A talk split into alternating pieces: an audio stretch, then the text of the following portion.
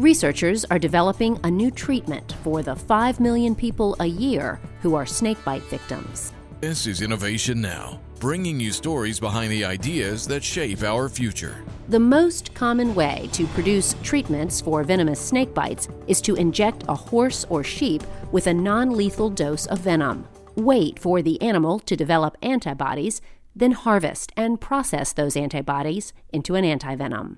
Each antivenom is species specific and expensive to make.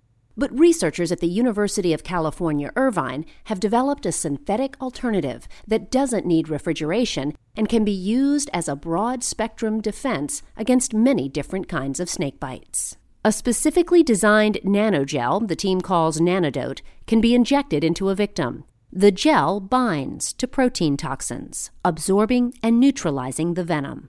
A medic with a backpack, or hospitals in remote locations, could keep a supply of the inexpensive nanodote on hand for emergencies.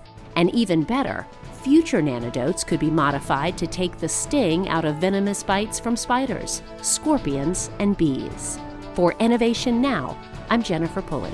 Innovation Now is produced by the National Institute of Aerospace through collaboration with NASA and is distributed by WHRV.